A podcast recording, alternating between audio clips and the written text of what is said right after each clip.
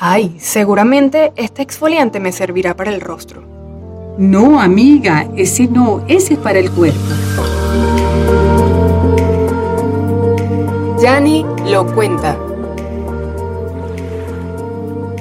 De una a dos veces por semana, exfolia tu rostro. En el mercado existen una gran variedad de cremas exfoliantes. Y una de las características que debemos tomar en cuenta es la información del empaque. La etiqueta debe decir facial y no corporal. Facial rostro y corporal cuerpo.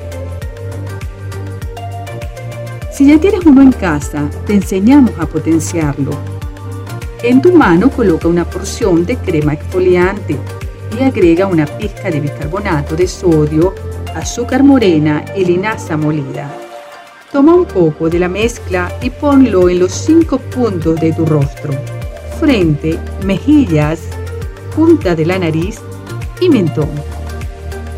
Con los dedos anular y medio, da un masaje ascendente en forma circular. Ve desde el mentón hasta la frente y al terminar, retíralo con esponjas marinas humedecidas y abundante agua. Crezcamos juntos con un rostro más saludable.